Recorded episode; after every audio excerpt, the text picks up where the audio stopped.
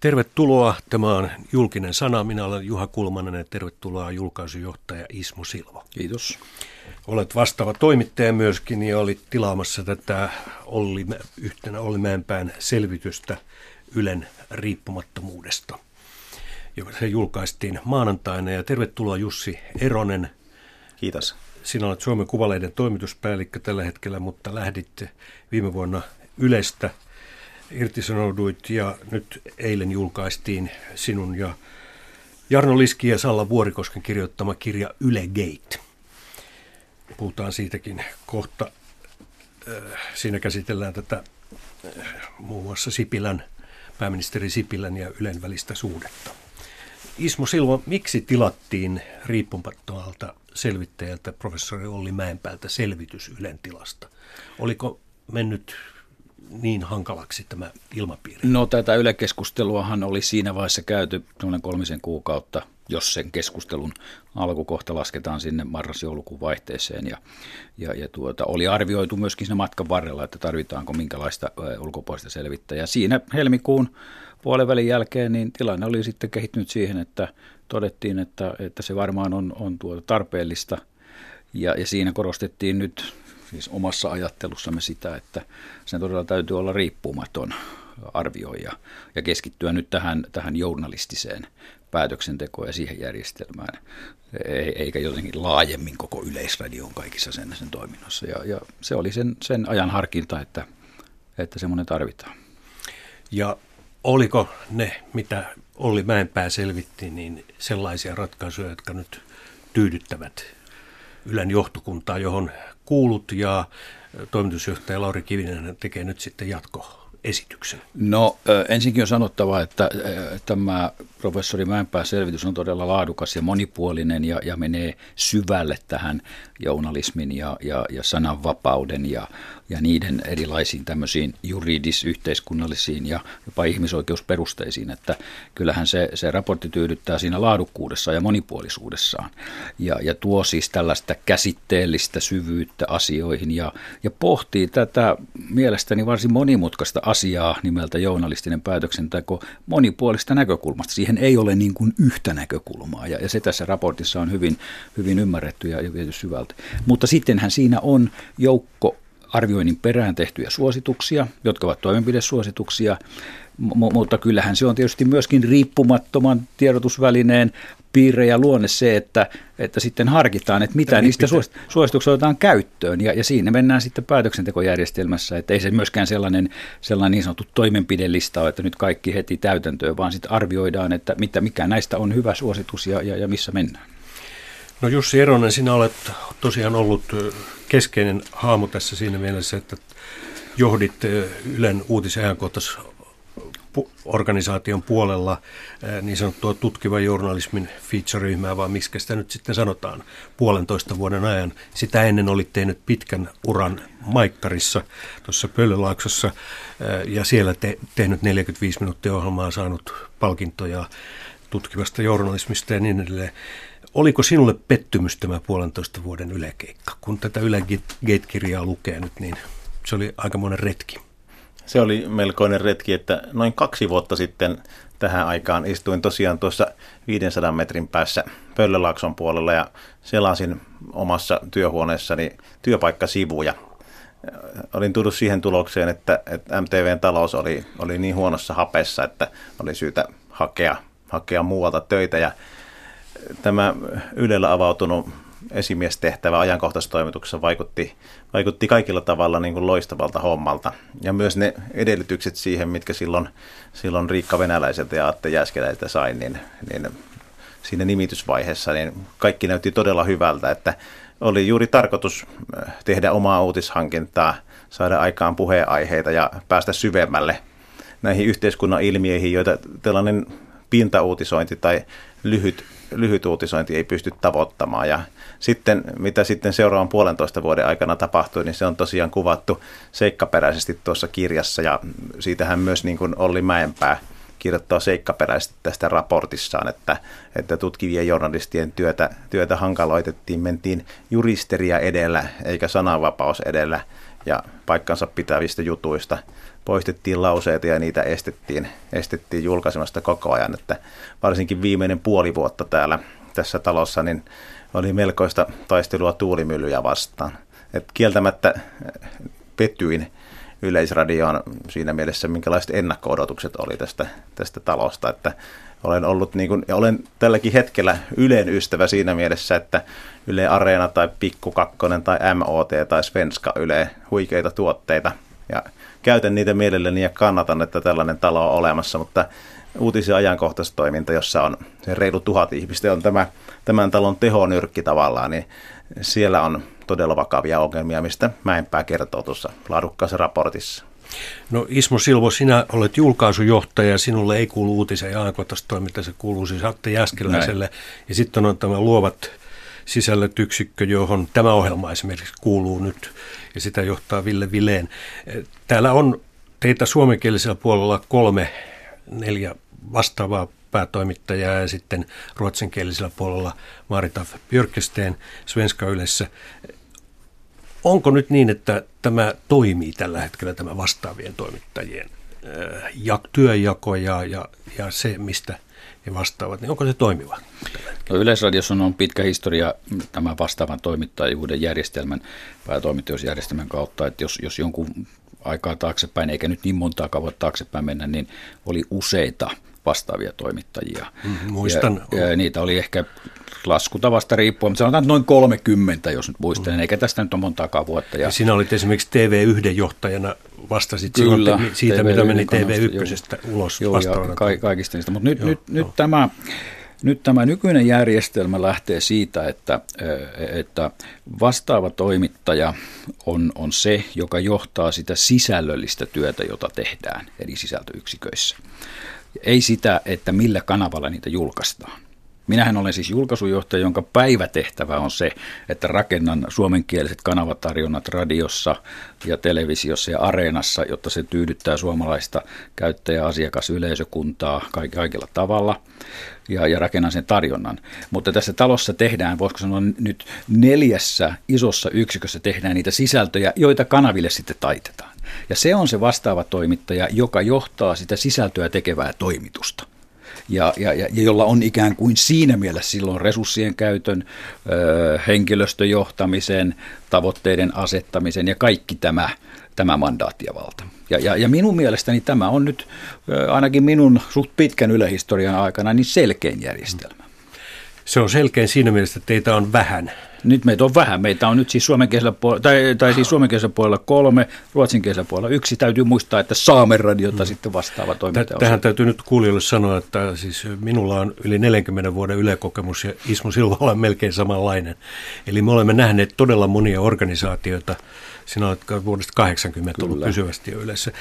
Niin sanot, että tämä on paras, mutta nyt Jussilta tuli tämä kritiikki, että tämä, tässä on ikään kuin, ö, onko keskitetty liikaa valtaa yhdelle vastaavalle päätoimittajalle? Kyllä siinä mielessä, että jos ajatellaan, miten organisaatio on kehittynyt ja miten tuossa Ylegate-kirjassa sen myös kuvaamme, että näitä oli tosiaan 30 vastaavaa vielä jokin aika sitten, mutta pikkuhiljaa tämä suomenkielinen TV-uutistoiminta, radio-uutistoiminta, ajankohtaisohjelmat, koko aluetoiminta, jossa on monta sataa ihmistä, urheilutoiminta, kaikki on keskitetty pelkästään Atte Jääskeläiselle. Se on valtava mediamammutti. Samaan aikaan kaupalliset välineet, MTV, Helsingin Sanomat, aikakauslehdet ovat joutuneet vähentämään henkilökuntansa, jolloin Ylen suhteellinen merkitys on paisunut koko ajan. Eli Atte Jääskeläisen suhteellinen rooli suomalaisen mediakentän vallankäyttäjänä on täysin vailla vertaa. Ja kun sitten siihen yhdistetään se, että hän on todistetusti nyt sekä Mäenpään raportin että JSNn perusteella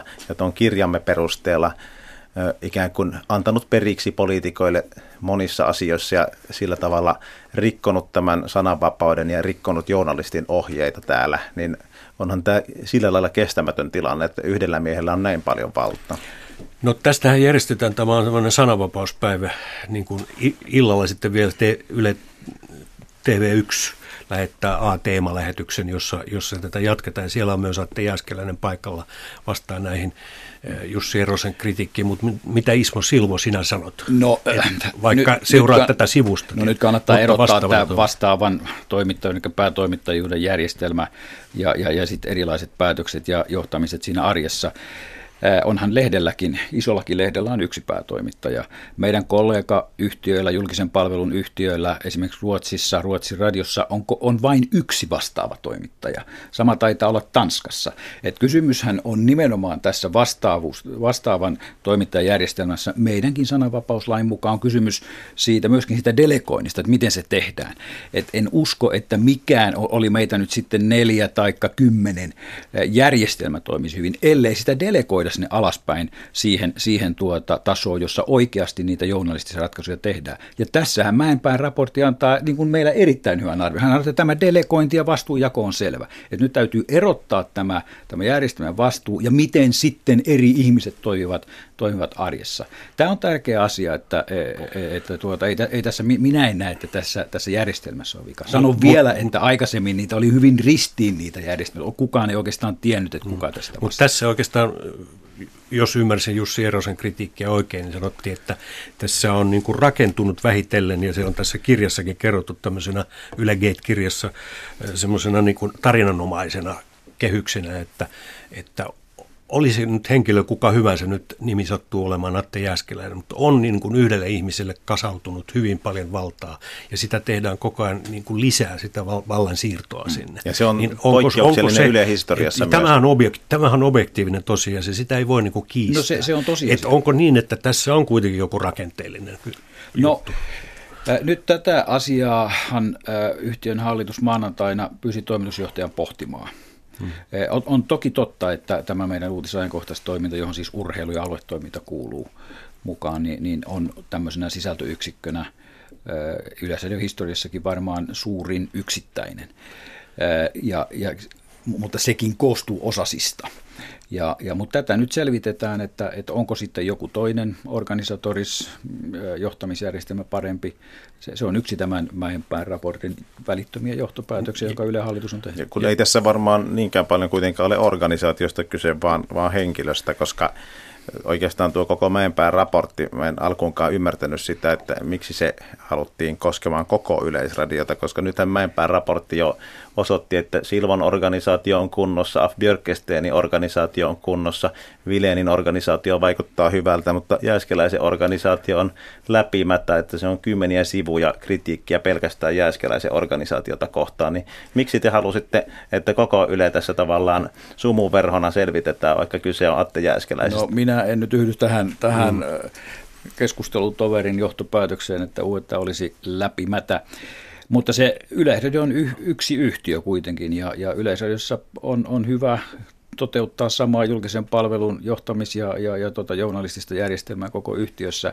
Ja kun journalismista puhutaan, niin toki täytyy ymmärtää, että sitä journalismia tehdään muuallakin kuin uudet aassa niin kuin äsken totesit, on, on luovissa organisaatioissa on esimerkiksi tämän, tämä mm, journalistinen mm. ohjelma kuuluu sinne. Niin sen takia minäkin olen täällä keskustelemassa. Ja, koska... ja ruotsinkielisessä mm. yksikössä on vastaava, ja, ja minunkin organisaatiossa, niin radiokanavien kanavatoimissa mm, tehdään mm. paljon journalistista. Että kyllä, kyllä tietysti on motivoitu ja perusteltu, että meillä on yksi ja samanlainen yleisradio journalistit jähtämisjärjestelmältä. Se, se, on, se, se on ihan ymmärrettävä, eikä minäkään yhdy tuota ihan tuohon, tuohon noin tiukkaan. Että Todettakoon, että, u- että koko uutisia ja toiminta ei ole läpimätä, mutta kun lukee Mäenpään raporttia, niin se mätä, mitä siellä on, niin se liittyy UETAhan. Siis näin, näin voidaan sanoa jo, että tuota niin, Mäenpään selvitys kohdistuu sitten, siinähän sanotaan selvästi, että se kohdistuu nimenomaan tähän pääosin sitten tähän yhteen, yhteen tuota niin, yksikköön täällä. Ja tuota, niin, toimitusjohtaja Lauri Kivinen nyt sitten valmistelee pikaisesti Yleisradion hallitukselle esityksen siitä, että minkälaisia jatkotoimia tässä tehdään. Minkälaista odotat, Ismo Silva? No, tietysti työhän on vasta, Lauri Kivinen vasta sai tämän toimeksiannon, mm. ja, ja kyllä uskon, että hän, hän, hän tuota, sitä nyt toki vakavasti harkitsee. On muistettava myöskin, että jo silloin kun tämä tämä niin sanottu kohukeskustelu silloin marras-joulukuun vaihteessa alkoi, niin hän kävi ensimmäisen kierroksen juuri samanlaisia asioita lävitse, jolloin tuli jo ensimmäinen, ensimmäinen ikään kuin askel näitä organisaatio- ja, ja, ja tuota, toimenpide listoja tai, tai päätöksiä, joita tehtiin, joita nyt toteutetaan. M- mutta ripeästihän tässä on toimittava ja hän, hän varmaan ennen, ennen kesälomia sitten ehdotuksensa tekee. Hmm. Tässä on nyt vielä, kun me tunnetaan Ispon kanssa tosi hyvin tämä yleisradion historia, niin kyllä muistuu mieleen sellainen aika, jolloin yhdellä johtajalla oli vastaavan tyyppistä valtaa talossa ja hän oli Pekka Silvola, Siihen, sehän oli sitä politisoitunutta yleisradiota, jolloin johtajat nimitettiin poliittisesti ja Silvola sitten tultua, niin hän, hänelle keskittyy pikkuhiljaa hyvin paljon. Ja se muistuttaa jollakin tavalla noin, sanotaan yleensä sisä, että se oli niin valtakunta valtakunnassa siihen aikaan, mitä Ismo, no, en, no, ehkä historian. Tä, en ehkä tällaista, ihan, ihan tällaista suoraviivaa johtopäätöstä. Toki Silvolalla oli, oli paljon, siellä oli uutistoimintaa alla mm. ja, ja, ja Alueet, alueita silloin, ja, kun aluetoimintaa niin. tuli ja opetustoimintaa ja paljon tällaista. Nyt se, se iso ero, joka tässä nykypäivässä tuohon aikaan on se, että yksikään näistä poliittisista, äh, poliittisista nimitystä johtajista, jollainen siis Pekka Silvola oli, eivät Joo. olleet vastaavia toimittajia tässä nykytermissä, eivät olleet siis päätoimittajia. Joo. Jolloin se oli se si, siinä oli nimenomaan sitten se organisaatio, on, voisiko sanoa, suojautumismekanismi siihen, että poliittisesti nimityt ihmiset eivät ole vastaavia. Ja tämähän, tämä historia jatkui niin kauan, kunnes nyt tässä meidän vasta muutama vuosi sitten meillä ei ole täällä poliittisesti nimitettyjä johtajia. Ja, se, se niin kuin mahdollisti myöskin sen, että sitä voidaan tuoda ylemmäs sitä, sitä päätoimittajavastuuta. Ja en pidä huonona piirteinä sitä, että yhtiön johtoryhmässä – jossa siis istuu. Meitä on siellä neljä päätoimittajaa. Tämähän on kuitenkin meidän, meidän yhtiön ikään kuin toimiala. Aikaisemmin ei ollut yhtään. Nyt se on, ja erittäin keskeinen kritiikki tässä Ylegate-kirjassakin on se, että on tämä palomuuri, johon Olli Mäenpää tässä raportissaan viittaa, että sitä pitää vahvistaa. Hmm. Ja te sanotte, että palomuuri on Atte Jääskeläisen korvien sisällä silloin, kun puhutaan UETAasta. Missä se oikeasti sijaitsee? Mitä sanot Jussi Eron? No se tarkoittaa sitä, että kun johtaja Jäskeläinen on samassa persoonassa vastaava päätoimittaja ja sitten hän on johtaja tässä uutis- ja ja sitten hän toimii lobbarina liittyen Ylen rahoitukseen, että esimerkiksi hänen kauttaan kulki papereita, kun tehtiin tätä Satosen ryhmää, että pitää saada, saada näille niin kuin jääskeläisen siunaus näille asioille. Kun nämä asiat yhdistyvät yhdessä ja samassa henkilössä, on tavattoman vaikea, että kun sitten, jos puhutaan vaikka Ylen rahoituksesta jonkun tietyn poliitikon kanssa ja samana päivänä tutkivat toimittajat selvittävät tämän poliitikon liiketoimia, joissa on asioita, jotka eivät kestä päivän valoa, niin sitten sille päätoimittajalle, oli hän kuka hyvänsä, tulee hyvin hankala tilanne, jos tilanne olisi sellainen, että nämä lobbarit olisivat eri henkilöitä, esimerkiksi Ylen toimitusjohtaja ja toimitus olisi sitten muiden ihmisten käsissä, niin silloin ainakaan tällaisia rakenteellisia hankalia tilanteita ei pääsisi niin helposti syntymään, riippumatta siitä, onko ruorissa jääskeläinen tai joku muu. No nyt minusta, onko palomuuri Ismo silloin missä? No, no palomuuri on, on isompi ja, ja kiinnostavampi kysymys kuin mihin, mihin nyt Jussi analyysissään päätyy, että, että minä en tyhdy siihen näkökulmaan, että, että tuota, Atti olisi ollut tässä Satosen työryhmässä lopparina. Jos muistamme sitä aikaa jo, ja, ja niitä teemoja, joita Satosen työryhmä pantiin pohtimaan, se oli nimenomaan yleisradion ja kaupallisten yhtiöiden uutistoiminnassakin ja journalismissa yhteistyö ja haettiin niitä erilaisia malleja ja kysyttiin, että mit, mitä voidaan tehdä.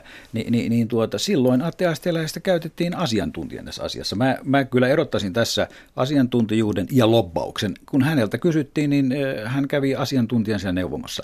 Ja että mitä tähän lobbaamiseen tulee, niin juuri näinhän meillä on. Toimitusjohtaja johtaa organisaatiota, hän pitää yllä sitten tätä suhdetoimintaa yhteiskuntaan ja, ja, ja tuota meidän omistajiin toimitusjohtajan roolissa. Hänellä ei ole minkäänlaista päätoimittajaa, ei minkäänlaista vastaavan toimittajan roolia.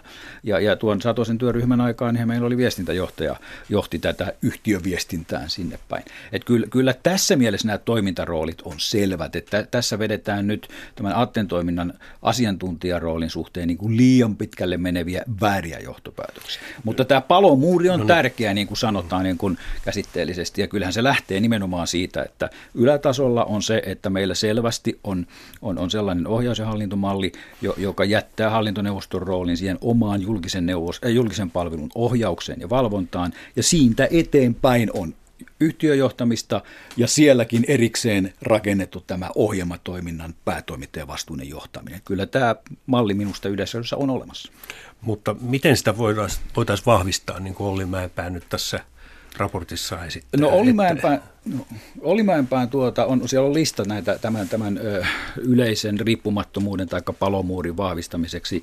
Hän, hän ehdottaa sitä pohdittavaksi Yle lakiin, pitäisikö se laittaa. Hänen yksi iso havainto on kuitenkin se, että että tuota, tätä riippumattomuussanaa ei tässä Yle laissa ole mainittu, vaikka se on tavallaan vielä korkeammissa erilaisissa tällaisissa Euroopan ihmisoikeusjulistuksissa ja joihin, meidän ala, ala, joihin viittaa, joihin viittaa ja meidän aladokumenteissa, että miksi sitä ei ole tässä Yle laissa.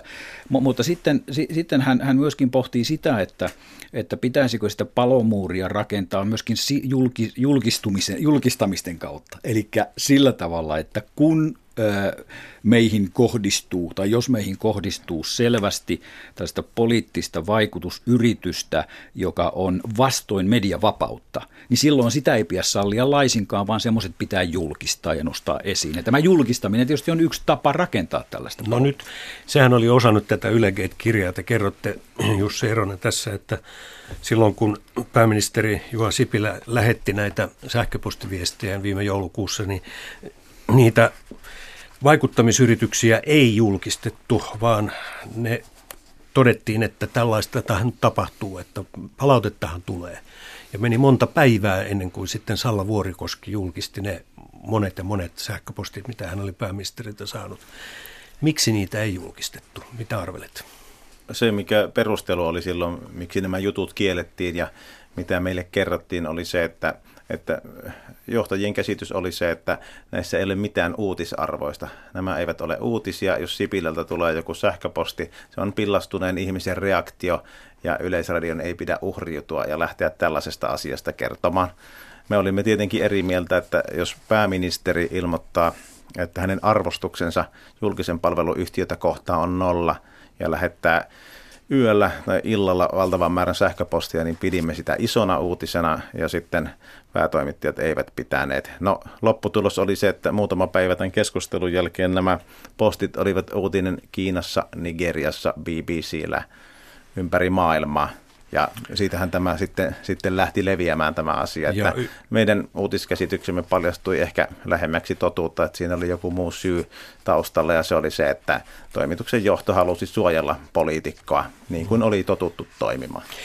No tämä on nyt asia, jonka käsittääkseni päätoimittaja, vastaava päätoimittaja Atte Jääskeläinen on myöntänyt, että niiden sähköpostien julkaisematta jättäminen oli virhe. Mm että niiden uutisarvoa ei silloin siinä tilanteessa ikään kuin johto, silloinen johto mieltänyt. Mutta ne julkistettiin kyllä sitten. Ne julkistettiin mm. sitten muutaman päivän mm. päästä kyllä jo todella. No, tässä, Niistä ja tehtiin sitten, juttu, joka tavallaan no. sisällöltään jätti olennaisia asioita kertomatta ja sen jälkeen Vuorikoski sitten julkisti ne kaikki viestit omalla Facebook-tilillä. Mm. Si- no teillä, tässähän on yksi sellainen hauska episodi, että sattui olla Japanista tällainen äh, TVn äh, dokumenttiryhmä kuvaamassa juuri sattumoisin sitä viikkoa. Ja tota, kaikki, kaikki ne tapahtumat on sitten ikään kuin kaikki kirjautunut, tai siis niin kuin kuvattu, vai onko? Kyllä, sillä sehän on ihan selvää, että koska tämä oli tällainen Ylen sisäinen kriisi, niin Yle ei olisi koskaan itse kuvannut ja taltioitut näitä asioita, mutta kävi sellainen sattumus, että Atte Jäskeläinen ja Ylen viestintä olivat sopineet Japanin yleisradioyhtiö NHK kanssa, että tänne tulee sananvapausdokumenttia tekemään. Niin kuin Suomi oli vuosia keikkunut ykkös oli ja muun muassa Jessica Aron tekemät trollijutut olivat herättäneet kansainvälistä huomiota ja he halusivat tulla sitten tänne Suomeen tekemään juttua siitä, että miten toimituksen johto suojaa omia toimittajiaan. Ja sitten äh, viestintä sitten Jäskeläisen luvalla päästi nämä japanilaiset siihen minun toimitukseen ja, ja sitten äh, kohtalo oikusta juuri tuli tämä Sipilä-kielto, läsähti tuulettimeen silloin samalla hetkellä, kun japanilaiset olivat kuvaamassa täällä kameroineen. Ja he tallensivat tätä sisäisiä palavereita, kaiken näköistä käytävällä juoksentelua ja, ja sitä toimintaa, mitä silloin oli. Sehän oli hyvin sekava erilaisine kriisikokouksineen, niin japanilaiset tallentisivat sitä päivätolkulla – ja tulivat vielä sitten tammikuussa tuonne Otava Medialle myös haastattelemaan minua ja kävivät haastattelemassa myös Jääskeläistä vielä tammikuusta. Siitä oli tulossa tunnin pituinen sananvapausdokumentti tästä Ylegeitistä, mutta sitten 5. helmikuuta se piti esittää, mutta sitten Japanista ei kuulunut mitään ja seuraavallakaan viikolla ei kuulunut mitään, eikä sitä seuraavalla, niin sitten saimme lopulta selville, että Japanin yleisradion NHK-johto oli päättänyt, että tämä on niin arka aihe, että tätä ei voi esittää Japanissa. Et edelleen tänäkin päivänä on Eli, se kuvamateriaali olemassa siellä, mutta sitä ei ole vielä esitetty ja dokumentaristi Makiko Chuchi ja siellä eilisen viestinsä perusteella edelleen käy ponnisteluja NHK kanssa, että voisiko hän kuitenkin tehdä tämän dokumentin, kun Mäenpään työryhmäkin on nyt päätynyt tähän tulokseen. No, senhän voisi Yleisradio nyt ostaa tänne esitettäväksi. Se olisi kulttuuriteko, koska näitä poliittiseen historiaan liittyvät tapahtumat, mitä täällä, täällä tapahtuu, niin siitä on olemassa, olemassa valtava määrä videonauhaa, mikä on nyt jossain Tokiossa. Miltä kuulostaa Ismo silloin? En ole nähnyt dokumenttia ja me ostamme vain laadukkaita dokumentteja tänne. e- epäiletkö, että se ei ole laadukas? En ole nähnyt dokumenttia. Niin. No jos se on laadukas, niin sitten se ostetaan. Voidaan tulkita näin päin, mutta ja se voi olla, että, että siinä voi Suomessa olla muutakin mielenkiintoa sille dokumentille, jos sitä jollekin niin. tarjotaan, mutta ihan vakavasti ottaen, niin silloin oma, mm. oma arvonsa, että se prosessi on taltioitunut, vaikka tuo tavallaan tällainen huumorinsävytteinen kertomus tästä japanilaisten vierailusta olikin. Mm. No nyt, kun ajatellaan sitä, että tutkiva journalismi on usein se, joka on sitten herättää nämä kiistat, ja sitä on hyvin vaikea jotenkin niin kuin hallita sitten, kun se lähtee se, kun se ei tiedä, mihin se polku aina johtaa. No, Panama-paperit oli nyt se, mistä Yleisradiokin sai Motin toimittaja Minna Knuuskalaan sai e, osana sitä palkinnon, kansainvälisen palkinnon, ja, ja tuota, se oli valtava paljastusnippu, ja se lähti hyvin pienestä, niin kuin usein lähtee. Ja sitten tutkivassa journalismissa tehdään myös välillä ihan turhaa työtä ei, ei oikein synny tuloksia. Ja sitten kiistellään siitä, jos astutaan jonkun isokenkäisen varpaille, että eh, onko nämä faktat nyt kohdillaan vaiko ei. Miten Yleisradiossa nyt tutkivaan journalismiin eh, pitäisi suhtautua no, Tutkiva journalismi on meidän, meidän yksi tärkeä ohjelmistoalue ja ohjelma-alue ja, ja sitä tehdään. Ja, ja, ja mitä tuohon kysymykseen voi muuta sanoa kuin, että suhtaudun siihen vakavasti ja se on tärkeää ja se pitää olla laadukkaasti tehty. Mutta niin kuin itse siinä pohdit, niin, niin, niin, niin totta kai se on, se, on, se on myöskin vaikea laji. Ja, ja nyt tuossa Mäenpään raportissa hiukan tässä jälkikäteen keskustelussa on korostunut nyt se, että, että meillä ikään kuin suhtauduttaisiin tähän tutkivaan journalismiin jollakin tavalla pelkästään tällaisen niin sanotusti äh, käräjä oikeus edellä, niin kuin, niin kuin hän on käyttänyt tätä. Eli siis pelkästään tällaisen niin sananvapausnormatiikan kautta, että pitää, pitää asiat olla kunnossa. Niin kyllä se lähtökohta on tietenkin se, että faktat pitää olla kunnossa tutkivassa journalissa, erityisesti. Mutta toki siinä on sitten se raja, että, että silloin kun kaikkia faktoja ei koskaan saada mihinkään tutkivaan journalismin tuotteisiin, vaikka niitä loputtomasti tehtäisiin, niin jossakin vaiheessa tulee tietysti se raja, että pitää, pitää arvioida, että tässä on riittävästi faktapohjaa ja, ja, ja tuota, voimme mennä sen, sen kanssa julkistamiseen. Tämähän on, on, on tutkiva journalismi niin kuin arkipäivää. Ja, ja kyllä minä pidän sitä tärkeänä, että meillä sitä tehdään ja, ja ei tässä ole mitään tarkoitusta sitä millään tavalla vähentää. Tässä nykyaikana, jossa nyt elämme niin sanottujen valeuutisten aikana, niin tähän tulee entistä tärkeämmäksi. Ja sen takia tämä, tämä faktapohjaisuus siinä on, on tärkeä. Jussi Eron, nyt kun sinä lähdit pois ja Salla Vuorikoski ja sitten Jarno Liski, joka oli toki määräaikaisella pestillä, niin ilmeisesti siellä ei nyt ole ketään teitä ollut paikkaamassa sen jälkeen, että tutkivaa journalismia tehdään sanotaan vähän hajautetummin uetaas. Sitten on tietysti MOT, joka kuuluu tänne Lusiin. MOT on viikoittainen ohjelma. Siellähän on sitten esimerkiksi Jyri Hänninen, joka on tutkiva toimittaja ja teki meidän kanssa paljon yhteistyötä, niin hän, hän toki tutkii edelleen, edelleen siellä nykyisessä, nykyisessä tiimissä, mutta toki se työaika tavallaan lamaantui siitä, kun kun lähdettiin silloin pois. Ja mitä tulee tutkivaan journalismiin yleensä, niin nyt näiden muutosten keskellä, niin kyllä toivoisin, että siihen voitaisiin aidosti panostaa, että MOT esimerkiksi on ollut varsin pienillä resursseilla tehty ohjelma verrattuna vaikka pohjoismaisiin vertailuryhmiin, että siellä on muutama toimittaja MOTssa, mutta jossain Ruotsin Uppdrag Granskningissa on 30 tekijää. Että kyllä meillä niin kuin tällaisena isona yleisradioyhtiönä olisi varaa tähän ohjelmistoalueeseen panostaa enemmän. Ruotsinkielisellä puolella on Spotlight ja näitä on Ulkolinja nyt... on meillä. Jo.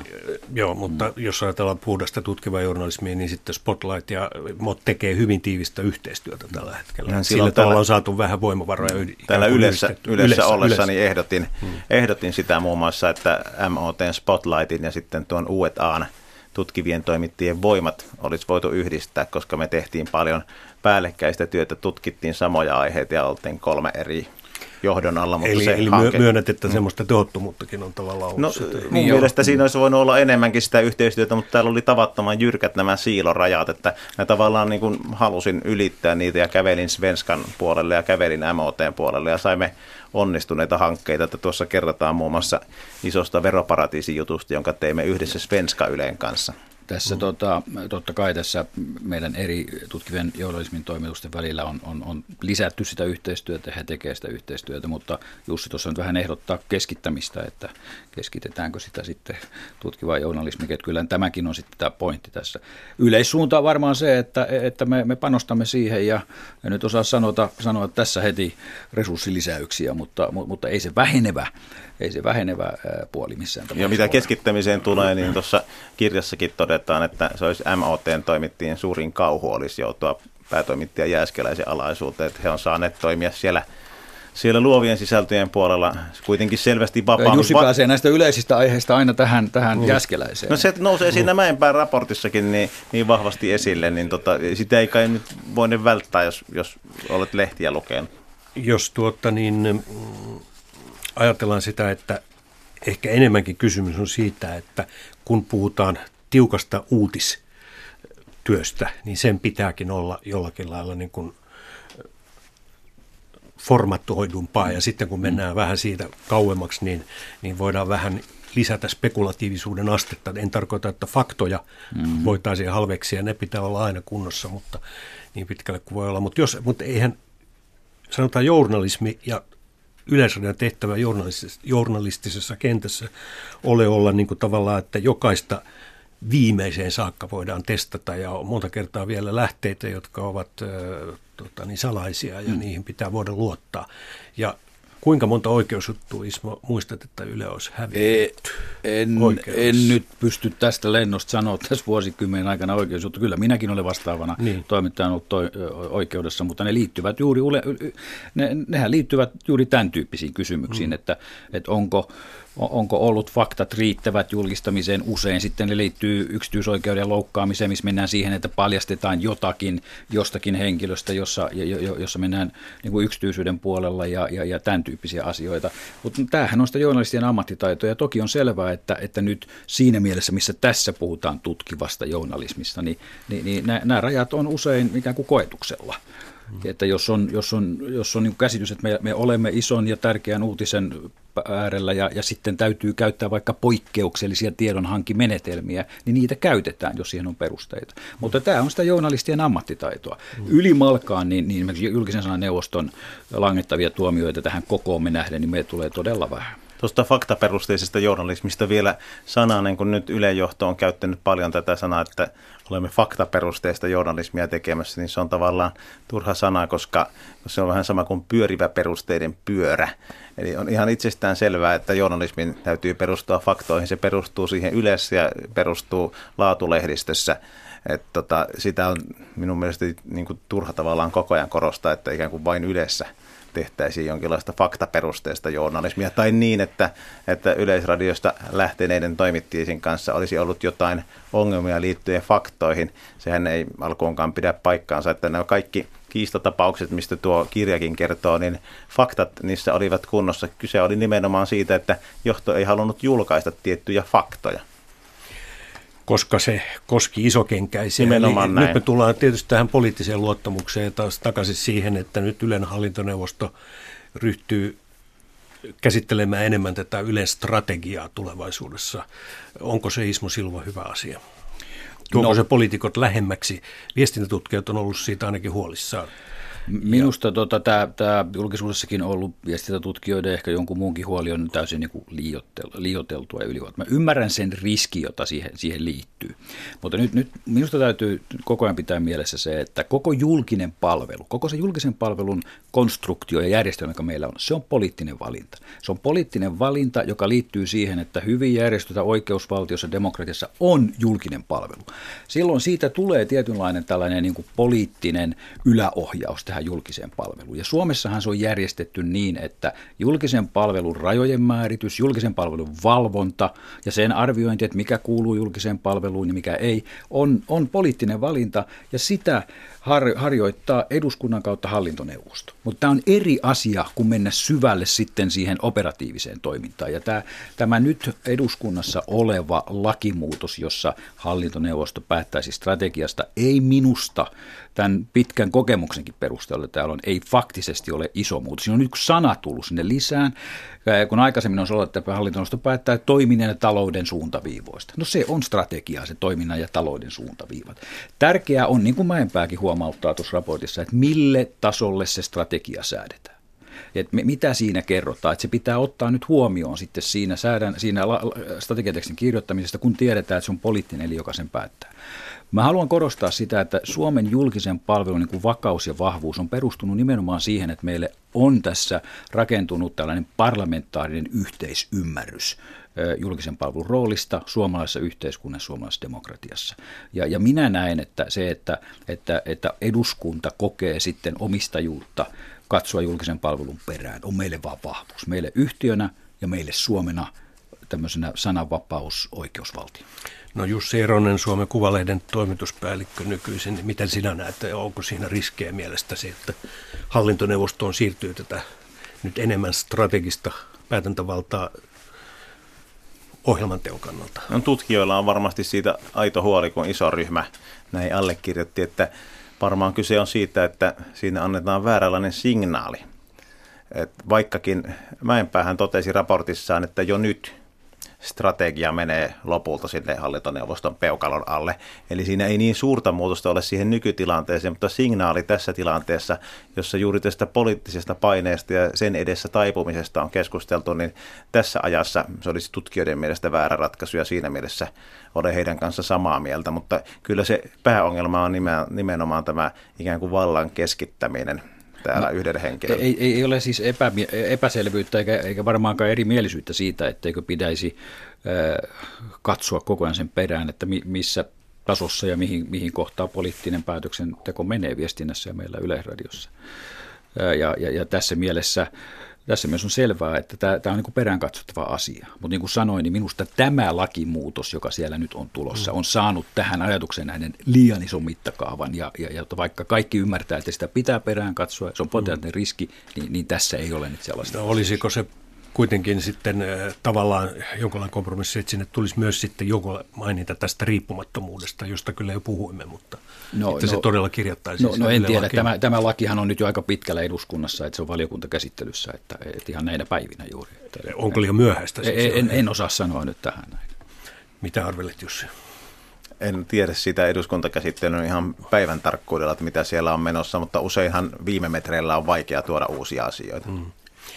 Eli sitä tuskin, vaikka Olli Mäenpää sitä esitti ikään kuin vahvistettavaksi myös Yle Lain osalta, niin hän, hän on siis hallinto-opin professori ja tuntee, tuntee myöskin nämä juristeriakysymykset hyvin. Mäenpäähän toivoi hallitukselta nimenomaan nyt ikään kuin tavallaan operatiivisia käytännön toimia. Hän Suomen tietotoimiston haastattelussa sanoi, että miten pannaan piste hmm. tälle ylekriisille, hmm. ja sitä mä enpä nyt odottaa. Mutta tähän, vielä tähän riippumattomuuteen, niin, niin, niin on, laki on yksi asia, mutta lain perusteella ja nojallahan kirjoitetaan sitten kullekin elimelle toimivalta, tämmöinen niin kuin toimintavaltakuvaus, mm. toimintamallikuvaus. Ja se, se, sinne voi hyvin laittaa tätä riippumattomuuden korostamista kyllä, ja se ei ole lakitekstiä, vaan siitä seuraavaa alempaa säädöstekstiä mm. yleensä. No kun tämä on myös keskustelua sananvapaudesta ja sen käyttämisestä ja laajuudesta ja vastuullisesta hoitamista ja Suomi putosi tosiaan nyt ykkössijalta kolmoseksi. Hyvä, hyvä sija, hieno bronsi. Meillä Norja ja Ruotsi on edellä ja, ja mallimaita, että ei meillä siinä mielessä ole häpeämistä, mutta putosi kuitenkin. Oliko niin, että tämä Yle Gate, eli Sipilä Gate, miksi sitä nyt sitten sanotaan, pääministerin puuttuminen Yleisradion asioihin niin kuin hän teki ja Ylen siihen sitten reagoiminen niin kuin Yle on tehnyt, niin pudottiko se Suomen? Mitä Jussi sanot? Kyllähän se on tuotu ihan suoraan ja yksiselitteisesti esille, että tämä Toimittajat ilman rajoja organisaatio jo silloin alkuvaiheessa kertoi, että tämä oli itse asiassa maailman tasolla kiinnostavin muutos tässä, että Suomi putosi. No tämä on tot, ensinnäkin, niin sehän on hiukan, hiukan niin kuin verhon takana, että miten nämä, nämä indeksit muodostuu että, ja miten niitä kysytään ja näin. Kannattaa nyt tätä verbiä tietysti huolella katsoa, mitä, mitä tässä käytetään, kun putosimme kolmalle sijalle. putosi. Ää, niin, niin Ruotsi ja Norja ajo ohi. Suomi putosi vain indeksipisteet, niin 0,3 huono juttu sekin, mutta sillä viimevuotisellakin indeksitasolla tässä nykypäivä, tämän päivän vertailussa olisimme jääneet kolmanneksi koska Ruotsissa ja Norjassa tehtiin tähän indeksiin vaikuttavia toimenpiteitä enemmän kuin Suomessa. Ja mitä ja, ne ja, ja no, no käsittääkseni Norjassa on paljon ensinkin kiinnitetty huomiota kaupallisen median niin keskittymiseen ja siihen olevan säännöksiä. Norjassa on tehty tuota, tämä, oliko se nyt Et Minut niminen, niminen tuota internetpalvelu, jossa, jossa kaikki viestimät kertovat niin kuin tämän pluralismin tärkeydestä. Mm. Nämä vaikuttavat siihen. Ruotsissa kai vaikuttavin tekijä oli se, että mediat ja poliisi ovat yhteistyössä toimittajien suojelemiseksi vihapuheelta ja jahtaamiselta. Et näitä tekoja meidänkin kannattaa miettiä täällä enemmän, jos sananvapaudesta ollaan huolestuneita, kun, kun ehkä Yleisradion yksittäistä teosta. Et kyllä, kyllä muuallakin voidaan tehdä Suomessa sananvapauden eteen kuin, kuin tuota, pelkästään Yleisradiossa. Mutta en ihan heti lähtisi nyt vähättelemään sitä Mäenpään monikymmen sivusta raporttia näistä Ylen uutisen ajankohtaista minä, en, en, en, minä, en minä vähätellyt. En minä vähätellyt sitä. Puhuin, nyt puhuttiin tästä, no. tästä tuota, se sama tapahtumasarja tässä on taustalla, että nyt me ei puhuta kaupallisen median ongelmista tässä ohjelmassa varmaan.